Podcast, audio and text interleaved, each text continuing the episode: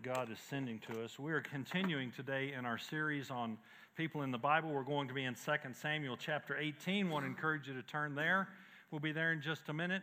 But we're thankful for the people that God's sending to us and, um, and we're able to work with. And we want to introduce to you Kelly, who is there. She is. Kelly Wolf went, we, we sent her out 10 weeks ago to go to Bulgaria. You got to put the emphasis on the right syllable. And she came back from Bulgaria this past week, right? How did things go? Things are amazing. Um, I wish I was still there. Okay, okay. Yeah. Well, good, good. This is a good mission trip. Yeah. And um, what are some of the things that you saw God doing in some of the people you worked with? Um, well, just a little background. I worked with an organization called Josiah Venture. So over the summer, um, I was able to work in uh, seven different camps. Uh, a wide variety wilderness, music, sports camps. Um, and the goal was to raise up young Josiahs in Bulgaria, and that's what I saw happen. Um, a lot of faith was deepened, and a lot of uh, people came to know the Lord this summer, and it was incredible to witness. And you said in the first service there's not much faith in Bulgaria. The, the predominant faith would probably be communism, yes. socialism, yeah. In the in the youth population of Bulgaria, less than one percent are believing Christians. Okay, all right. And what, what are some, what's something that God did in you these past 10 weeks that you're thankful for? Um, a word that I'd use to describe what the Lord did is uh, He restored me. He took a lot of the places in my life that were broken or needed healing and used the very thing that broke those places uh, to restore my heart and my, my spirit. And um, just showed me that in my weaknesses, I'm strong. Um, Paul told that to the Corinthians, and um, it's because it's not about how much I love him, but it's about how much he loves me. That's a good line, isn't it? So we're thankful to have, yeah, go ahead, that's great. We're thankful to have Kelly home. And um, want to want to pray for her and pray for the others that God is raising up who are going to be sent to different mission fields around the world.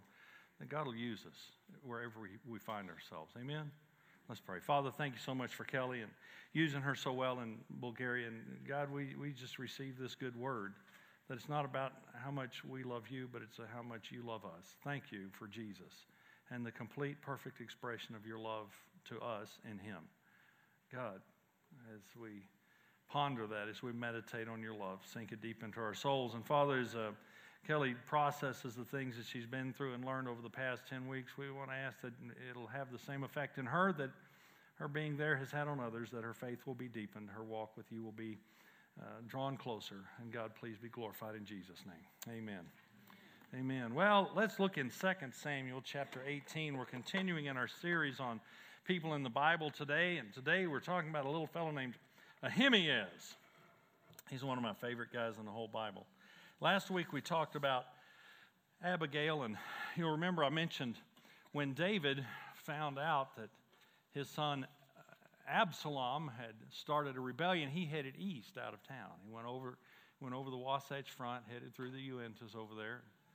As he went over the Mount of Olives on the east side of Jerusalem, he went through a narrow canyon. There was a guy up on the top of the canyon throwing dirt and curses down on him. And he made it east out of there and landed by the Jordan River that night. And that's very probably where he wrote, Though I walk through the valley of the shadow of death, I will fear no evil. He was refreshed there. And then uh, he, he, he received some messengers and said, You need to head east. You need to get out of here and go across the Jordan River even farther. And so today, after that passage in 2 Samuel chapter 16, where he is pelted by Abishai and finds refreshment at the Jordan River, we find ourselves just a few days later in 2 Samuel chapter 18. And we start in verse 1 where it says, Then David mustered the men who were with him and set over them commanders of thousands and commanders of hundreds. And David sent out the army, one third under the command of Joab, one third under the command of Abishai, the son of Zeruiah, Joab's brother, and one third under the command of Ittai, the Gittite. And the king said to the men, I myself will also go out with you. But the men said, You shall not go out. For if we flee, they will not care about us. If half of us die, they will not care about us. But you're worth 10,000 of us. Therefore, it's better that you send us help from the city. The king said to them, Whatever seems best to you, I'll do. So the king stood at the side of the gate while all the army marched out by hundreds and by thousands. And the king ordered Joab and Abishai and Ittai, Deal gently for my sake with the young man Absalom. And all the people heard when the king gave orders to all the commanders about Absalom. There are four people I want us to look at this morning in this passage to deal with this passage. The first one is David the king, the second one is Joab the general, the third one is going to be Absalom the rebel, and the fourth one is Ahimaaz the zealous youth. Do you remember when you were young enough to still have zeal? First off, let's look at David the king. Look there in verse 1. Then David mustered the men who were with him and set over them commanders of thousands and commanders of hundreds. David is under a, a judgment, he's under punishment from God. He has raped Bathsheba, had her husband Uriah murdered, and as a result of that, God has said in 2 Samuel chapter 12, the sword will never depart from your house because you despised me and have taken the wife of Uriah the Hittite to be your wife. And we look at that and go, well, it seems like David got a pass. Why does he get a pass? And the others didn't, and we don't seem to. I tell you what, I wouldn't want the sword never leaving my family. I, I wouldn't want that as a curse on my family. My kids are, aren't getting along. It still makes me upset. I want them to get along. I don't want a sword in my house. Well, why did David why did David get off so easily? There are two sins in the Old Testament there was no forgiveness for. Murder and adultery. Would you like to guess which of those sins David had committed? Not looking good. He deserved, under law, he deserved to be put to death, to be executed. But why is it that God said, okay, I'll forgive him? Why is it that God said, now this guy, he's a man after my own heart? Why does he choose David? Let me, let me submit to you that it's because when God went to Adam and said, You ate the fruit, why in the world did you do that? What did Adam say? Not my fault. It's the woman that you gave me. Ultimately, it's always God's fault. We'll figure out a way, right? And when he went to Aaron and who had formed the golden calf and the people were bowing down to the golden calf, he said, What, what in the world? Why did you form this golden calf? What did Aaron say? Oh, it's not my fault. It's those people. And really, I just took the gold. All I did, I just threw it in the fire and out plooped this golden calf. Aren't you glad to know your brother in law is not the first one to say something really stupid? and when he comes to Saul, King Saul, who's broken the law, disobeyed God, and looks at him and says, What are you doing? Saul says, Well, it's not my fault, it's all those people. And when he came to David and said, You've committed, you've raped a woman, you've committed murder, what did David say? What did David say? You are right. I did it. It's not somebody else's fault. Against you, Psalm 51, and you only have I sinned. And you know what? That David received forgiveness does not mean he is exempted from consequences. How many of you got saved later in life and you're thankful for it, but there are still consequences from the lifestyle that you lived before you got saved? I known a lot of folks who've been delivered from alcohol, but cirrhosis of the liver is a real booger. And there is forgiveness but there are consequences. And when David is forgiven for the sin that he's committed, that does not mean he's absolved of consequences because the sword will never leave your family. When the prodigal son came home and he comes back to his daddy and says, Oh, I want to just make me a servant here, does his daddy forgive him? Yes, he does. He completely forgives him. Are there consequences? You ever thought about this one? What happens when daddy dies? Who gets everything? Ah, older brother who is not impressed. And friend, that David is forgiven does not mean he got a pass. There are consequences, and the consequences are the sword will never leave your family. And sure enough, it didn't. Son killed son, baby died, insurrection was fomented, concubines and wives are raped by the very son who's trying to humiliate his daddy. It's just like it's like Jerry Springer gone wild, you know. And in our story today, as he has passed through that valley on the east side of Jerusalem. And he's, he's found refreshment as he's been led by still waters and green grass below him and tables spread for him in the presence of his enemies, that guy throw, pelting him with rocks. And as he's found his cup to overflow, he's resting at the Jordan when he gets word from a messenger who had been sent to him Absalom is about to attack and destroy you. You need to get out of here. And so, just like George Washington with the Delaware, he headed across the Jordan River. And David continued heading east until, as a warrior, as a general, he found the very place that the battle should be fought and said, This is where it will be fought. And David stopped and waited there. That's David, the king. Secondly, let's look at Joab, the general. Joab means Jehovah is his father. Now, that sounds like a really nice name, a real tranquil, or a real peaceful name. Joab was anything but tranquil and peaceful. He's, he's the, the general of David's army. He is called the commander of the king's army in 1 Chronicles 27. He's kind of like Sherman and Stormin, Norman Schwarzkopf, and McMaster's and Patton, all of them rolled into one. This dude is one brutal general. 2 Samuel chapter 2 tells us he's the nephew of David. I wonder if that's how he got his job. His mama punched her brother and said, Look, you, have got a gig going on. I want you to put my son to work. Get him out of the house. Make him quit playing Nintendo all day. he had a brother named Abishai. The last week, and the guy up on top of the valley, the canyon, throwing rocks and curses down on David. One of David's men walked up to him and said, Why is that dead dog allowed to get away with saying those things? Let me go up there and take his head off for him. That's Abishai. That's Joab's brother the one who is Jehovah is his father. He had another brother. We find uh, him, and the first time we see Joab is in 2 Samuel chapters 2 and 3. There's a guy named Abner who has led a revolt against David, said, No, Saul's son ought to be king, not David. And so he sides with the son of previous King Saul, and they lose. And Abner has led this rebellion. He's being chased by Joab's other brother, Asahel. And while Asahel is chasing him, Abner says, You better stop, you better stop. And the brother doesn't. And so Abner kills him. Well, Joab didn't appreciate that. And so he arranged for the murder of Abner. That's who we have here. The second time we see him is when David has raped Bathsheba. Turn to 2 Samuel chapter 11. There's a battle going on, and Joab is the king of the forces. David finds out that Bathsheba is pregnant, preg, pregnant, preg, pregnant, finds that Bathsheba is pregnant and Uriah refuses to follow David's scheme to make it look like Uriah is really the daddy. And so David says Uriah's got to be killed. So he sends a message to Joab. Here he is again. He sends a message to Joab, commander of the king's forces. I want him killed. Put him at the front of the forces, withdraw, and let him die. So Uriah does just exactly, exactly that. And when it came time to send a messenger to David to tell him the progress of the battle, look there in chapter 11. He tells the messenger in verse 19. When you finish telling all the news about the fighting to the king, then if the king's anger rises and if he says to you, Why did you go so near the city to fight? Did you not know that they would shoot from the wall? Look in verse 21. Why did you go so near the wall? If he gets mad at you about this and starts questioning my military tactics, then I want you to say to him, Your servant Uriah the Hittite is dead also.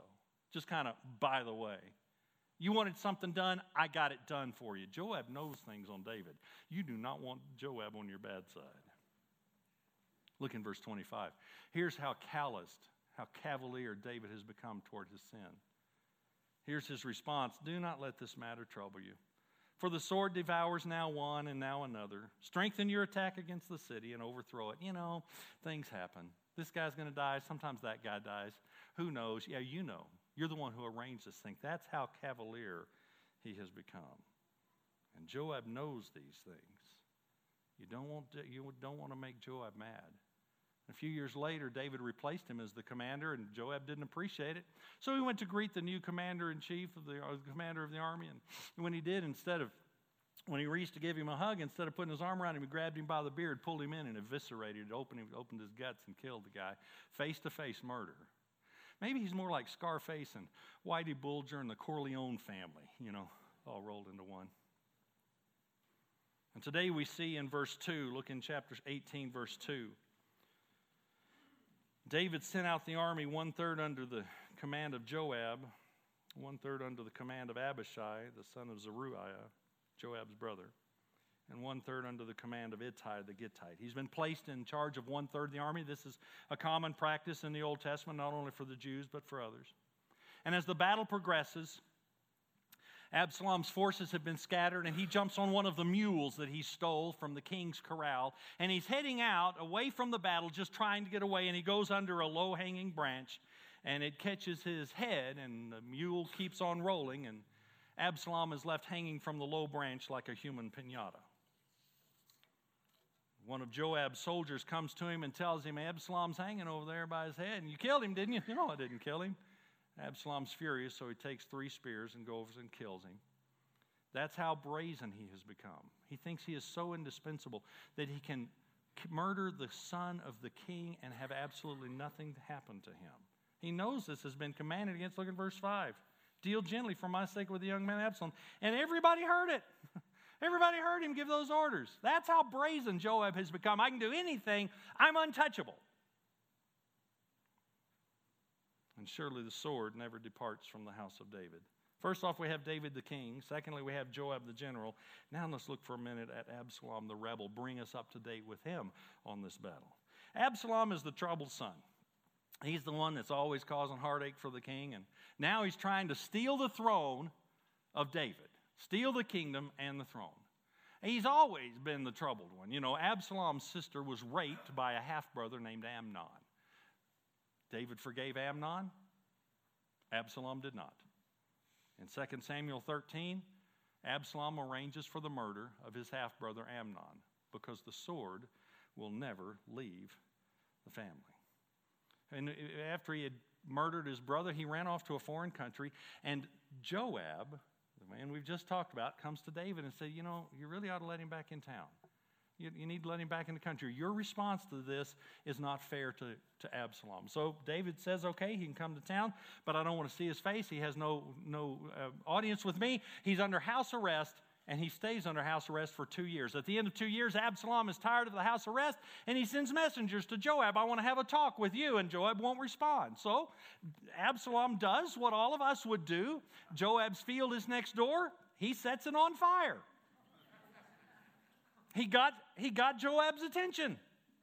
It says in 2 Samuel 14 31, Joab arose and went to Absalom at his house and said, Why have your servants set my field on fire? And Absalom said, Because you wouldn't answer my emails. He's granted an audience with the king, but there's treachery afoot. He's there to start a coup to steal the throne, to steal the kingdom, to have David, his own father, killed. It's more drama than a good episode of The Bachelorette. and when the rebellion started, rather than fighting his own son, David chose to head east, as we've already talked about. Absalom took over the palace, kidnapped the wives and the concubines, and began raping them so as to humiliate his father. How many rebellious children have done what they've done more to humiliate their parents than to really gain their own independence? And it was this rebellion which left Absalom hanging, dangling like a participle from the low branch of that tree where Joab killed him. So we have these three. We have David in the wilderness, having sent his armies out to quell a rebellion. We have Joab personally murdering the son of the king. And we have Absalom doing his best impersonation of a porcupine hanging from a tree. And now someone has to get the message to the king. Enter Ahimaaz, the zealous youth. Let's look at him for a minute. You know, in the days before emails and encrypted messages, information was sent between forces and headquarters by runners. If you were a runner, if you could run in that day, you were a very valuable commodity to an army. I would never have been ar- a, a, runner for the army because my car works. They would never have allowed. I, I'm not. If you have the ability to be a long distance runner, you would have been very prized in that day. It says in 2 Samuel 2, the three sons of Zeruiah were Joab, Abishai, and Asahel. Asahel was as swift of foot as a wild gazelle. That, that was a very valuable thing. It was a prestigious job to be a runner. They were called couriers, they were the first runny talkies. See, now, I thought that was funny. See, it's walkie talkie, runny talkie. But anyway, they were very valuable to the army, and, and entire systems of couriers had been set up so that information could be spread all over the country, according to Second Chronicles 30, all over the country in a very short amount of time. And here, one of those runners is this young up and coming guy named Ahimaaz, whose name means brother of anger. Now, you wonder what was going on in that family. He's the son of Zadok, the priest. And he had been chosen on several occasions to carry messages to David. We've seen him a few times before this. When David was camped on the west side of the Jordan writing Psalm 23, it was Ahimaaz who was trusted with the message. If you want to live, you better get out of here. You better cross that river and go. It was Ahimaaz and his friend Jonathan. They risked their lives. People came looking for them to kill them, and God protected them. And Ahimaaz was trusted to get the message out. So if you absolutely, positively have to have it there overnight, who are you going to entrust your message to? Nehemiah has proven himself. He's risked his life for the king, and now Absalom is dead. Who's going to take it to the king? Look in our passage, 2 Samuel 18, verse 19. It says, Then Ahimaaz, the son of Zadok, said, Let me run and carry news to the king that the Lord has delivered him from the hands of his enemies. And Joab said to him, You are not to carry news today you may carry news another day, but today you shall carry no news, because the king's son is dead. Then Joab said to the Cushite, Go tell the king what you have seen. The Cushite bowed before Joab and ran. If you were a Ahimaaz, how would you feel? I mean, he's the top runner in the country. He's, he's famous for being a faithful messenger. He's, he's, he has an impeccable resume. He's done his time. He deserves this promotion. He deserves face time with the king. How would you feel if a foreigner, an outsider, is chosen over you? Ahimaaz might very well have forgotten that two times previous when David got a message that he didn't want to hear, he killed the messenger. and Joab is protecting Ahimaaz in a lot of ways. He's not happy having been passed over for this most prestigious promotion. Look there in verse 22. Ahimaaz, the son of Zadok, said again to Joab, Come what may, let me run after the Cushite. And Joab said, Why will you run, my son, seeing that you will have no reward for the news? There's your second reason not to run. First off, verse 20, the king's son is dead. You don't want to take that news. Secondly, verse 22, there's no reward in it. Why, why would you want to run? We'll see what kind of listener Ahimaaz was in just a few minutes. Verse 23. He's not satisfied. Come what may, he said, I will run. So he said to him, Run. Then Ahimaaz ran by the way of the plain and outrun, outran the Cushite. There are some commentators who state that the Cushite, the Egyptian, the African, is mentioned more as a race in the Bible than any other race apart from the Jew. And in, the, in taking this message, Joab had chosen to use a Cushite. The Cushites did everything in the Bible from build the Tower of Babel to carry the cross of Jesus to when Philip baptized an Ethiopian, take the gospel to Africa. And 300 years later, when the church finally arrived, they found a thriving church because of that Ethiopian eunuch. The Cushite has a very prominent place in the Bible. But here, this foreigner is taking this very desirable task of delivering a message to David, and Ahimaaz takes exception to it. So he says, I'm running anyway. Well, knock yourself out. Go do it. And he ran the three minute mile in less than three minutes because he knew a shortcut. Look in verse 24.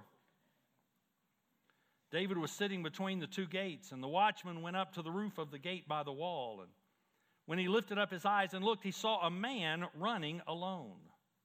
The watchman called out and told the king, and the king said, If he is alone, there's news in his mouth. See, if you've lost a battle, then people are going to be running every which direction. There's going to be no intentionality about it. But you have one guy heading straight for you with purpose in, in, his, in his direction. Okay, now we have news.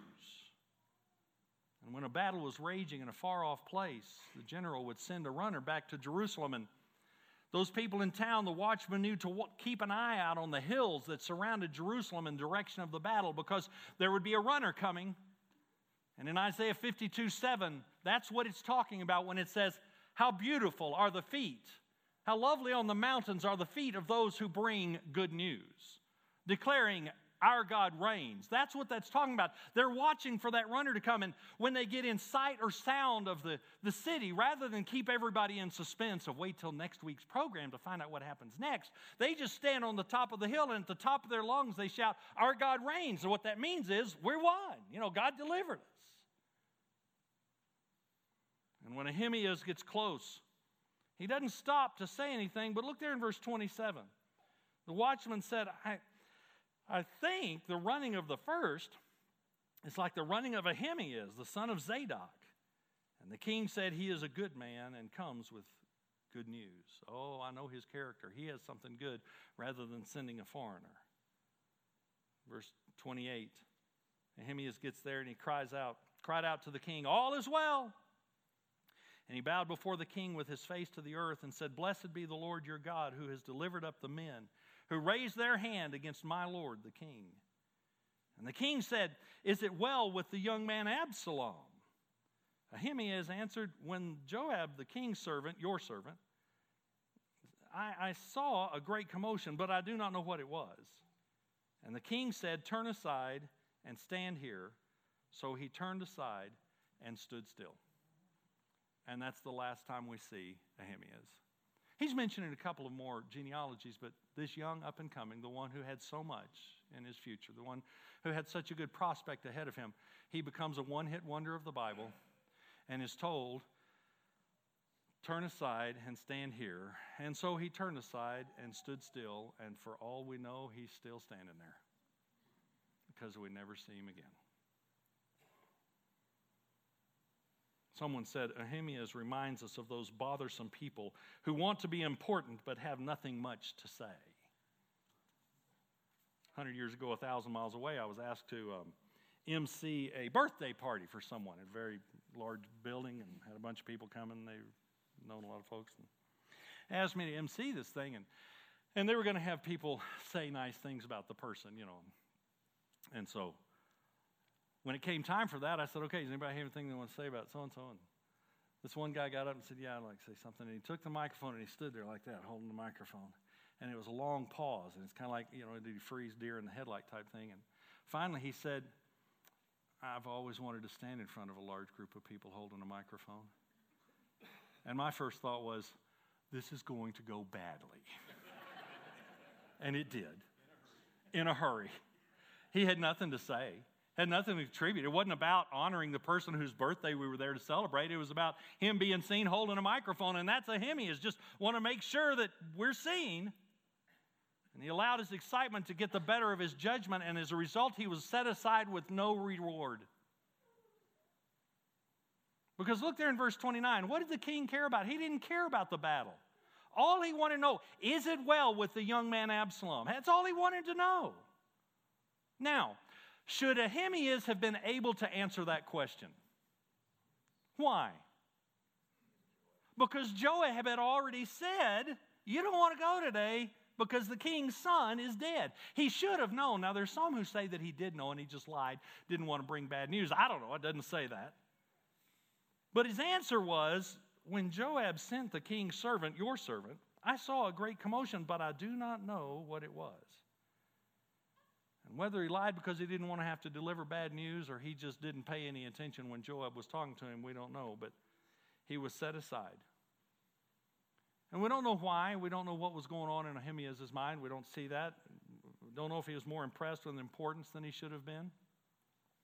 Don't know if he allowed excitement to rule out rule over wisdom. Don't know if he just didn't trust Joab, didn't trust his wisdom or Joab's desire for Ahimaaz to succeed. We don't know. But whatever the reason, he set aside because he refused to listen to those God had placed in his life to help him succeed. Can't you just see him standing there? He's just like you were. He's just like your kids are, were. Just kind of running in place. But I want to, I want to, I want to. If it will make you shut up, then go. And friends, the reality is that Ahimaaz was set aside because he did not listen to those God had placed in, our li- in his life, and we do the exact same thing. We are set aside, we are ineffective for the work of God's purposes when we determine we know more than everybody else.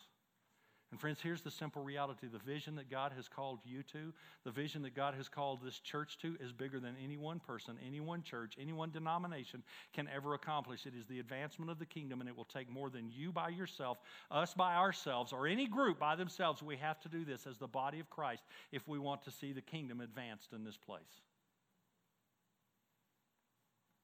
God came to Habakkuk and said, Listen, I'm going to show you something. I'm going to show you a vision, and this is a big vision.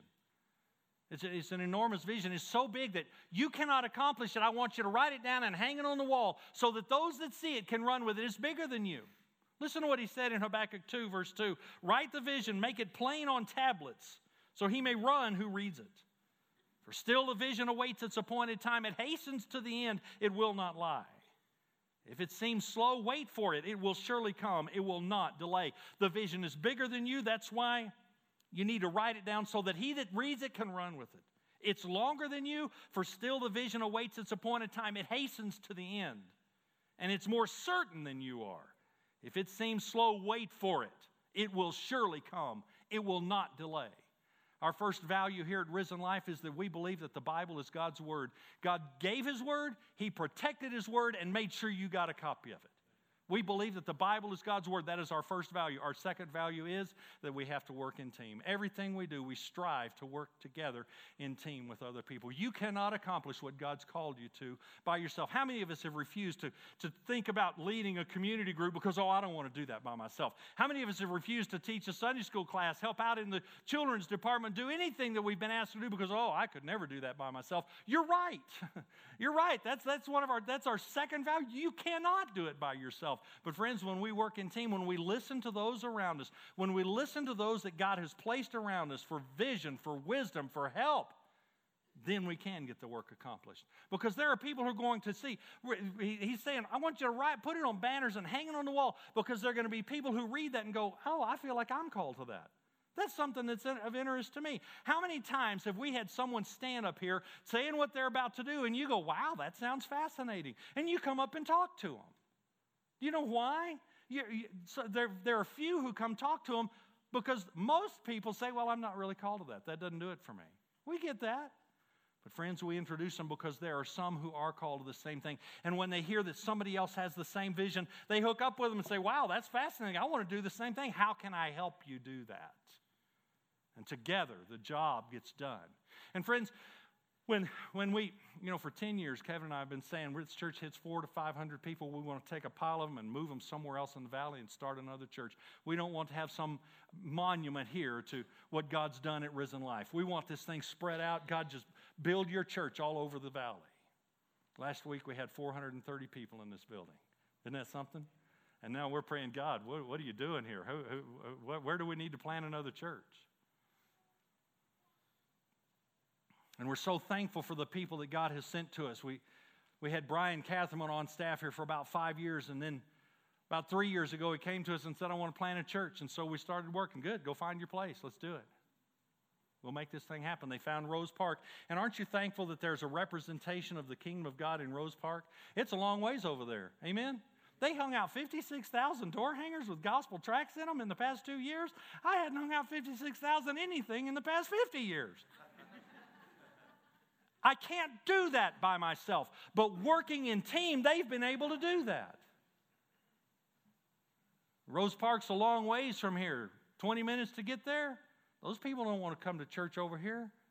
And so, what God did was He put it on the hearts of people to move over to that area and say, We'll take the gospel over there. About two and a half years ago, we had Steve Pearson come in here and spend a year and a half with us. Said, I just I need to get some things worked out. God's calling us to some things, but we need to have some things cleaned up. It's been a year and a half with us, just being a part of the body. And at the end of that time, he came in and said, I feel like God's calling me to plant a church in Eagle Mountain. We said, okay, let's do it.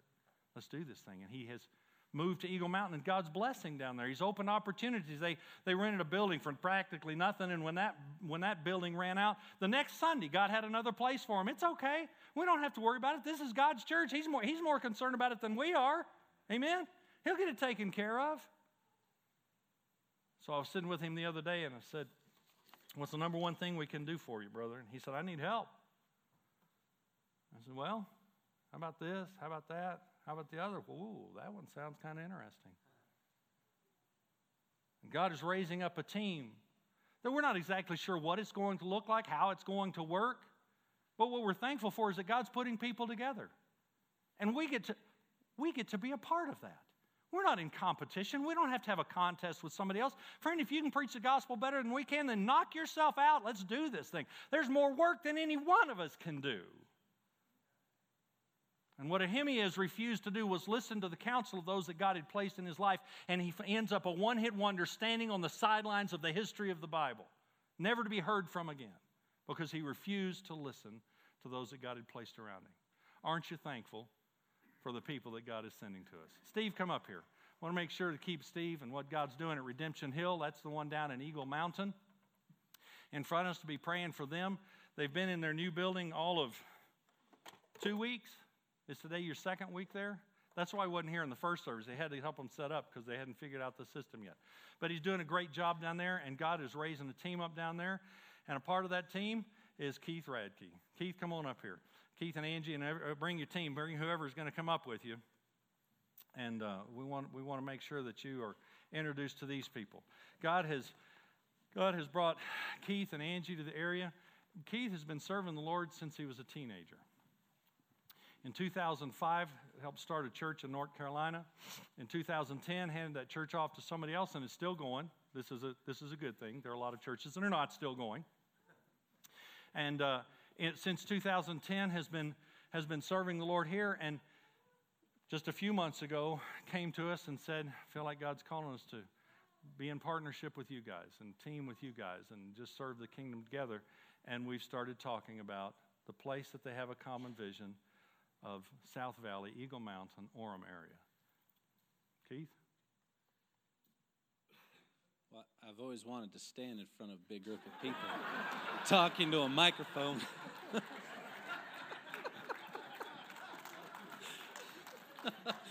well played, good sir. I what think it all goes do? downhill from here, right? What, what can we do for you? How can we be praying for you? Well, before I tell you how you can be praying for us, I first want to say thank you very much to Steve Pearson and to the team at Redemption Hill for welcoming us, our family, our families in as part of their family uh, to be a part of the work of the gospel in Eagle Mountain and Utah Valley. We look out over the valley and we say, God, this is yours. And we're excited to be a part of team with you.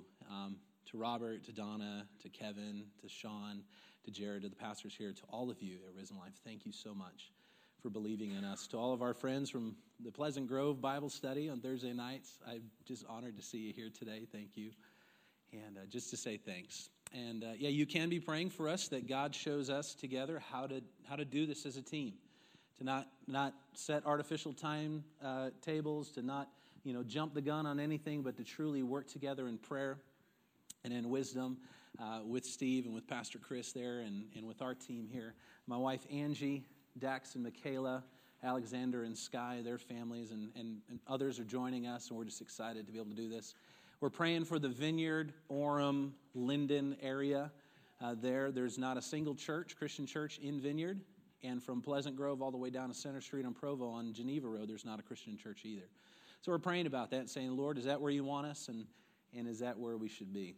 Um, to stay in touch with us and to know how, you know, what's going on, we've got some prayer cards in the back you can take just some prayer points to be praying with us, ways to find us on the internet, social media, and uh, a little sign up sheet there. If you want to give us your email address, we'll put you in a list and we'll keep you updated on what we're doing. So that's, that's pretty much it, but thank you very much.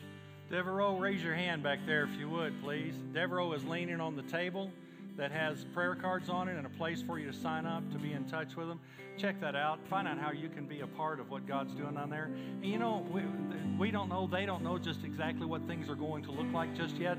But what we're thankful for is a group of people who are willing to say, there's a lot of work to be done. We need help doing it. Let's team up to do this thing rather than being argumentative and irritable with one another. You go do your thing and I'm going to do mine. I'm going to do it the way I want. No, it's an attitude of it's one kingdom that's all that matters. Let's get the message out. We're so thankful for that. And what we need is people who are going to say, We're going to team with you by praying for you, praying for wisdom, for direction, clarity to see doors that are opening, and wisdom to walk through those doors at the right time in the right way. And when Joab says, This isn't the time, wisdom to be willing to say, okay, good, I'm going to listen to that also. Let's be sure and pray for these folks. Let's pray for them right now. Father, thank you so much for what you're doing at Redemption Hill. Thank you, Father, for allowing us to be a part of it. God, this is your kingdom. We just receive this as your good work. We receive Steve and Tricia as your good gift. Father, we receive Keith and Angie and this team as your good gift to your work here. God, thank you that we get we get to see what you're doing. We get to we're allowed to be a part of it. Father, it's just it just means so much to us. Now, Father, what we want to ask is that the doors open at the right time and the right place, wisdom to see the door, courage to go through it, as quickly and as slowly as your Spirit directs. Father, we ask for wisdom for this group, wisdom for us to know how to team partner with them to be the best blessing that we can be to them. God, we ask that you be glorified in Jesus' name. Amen.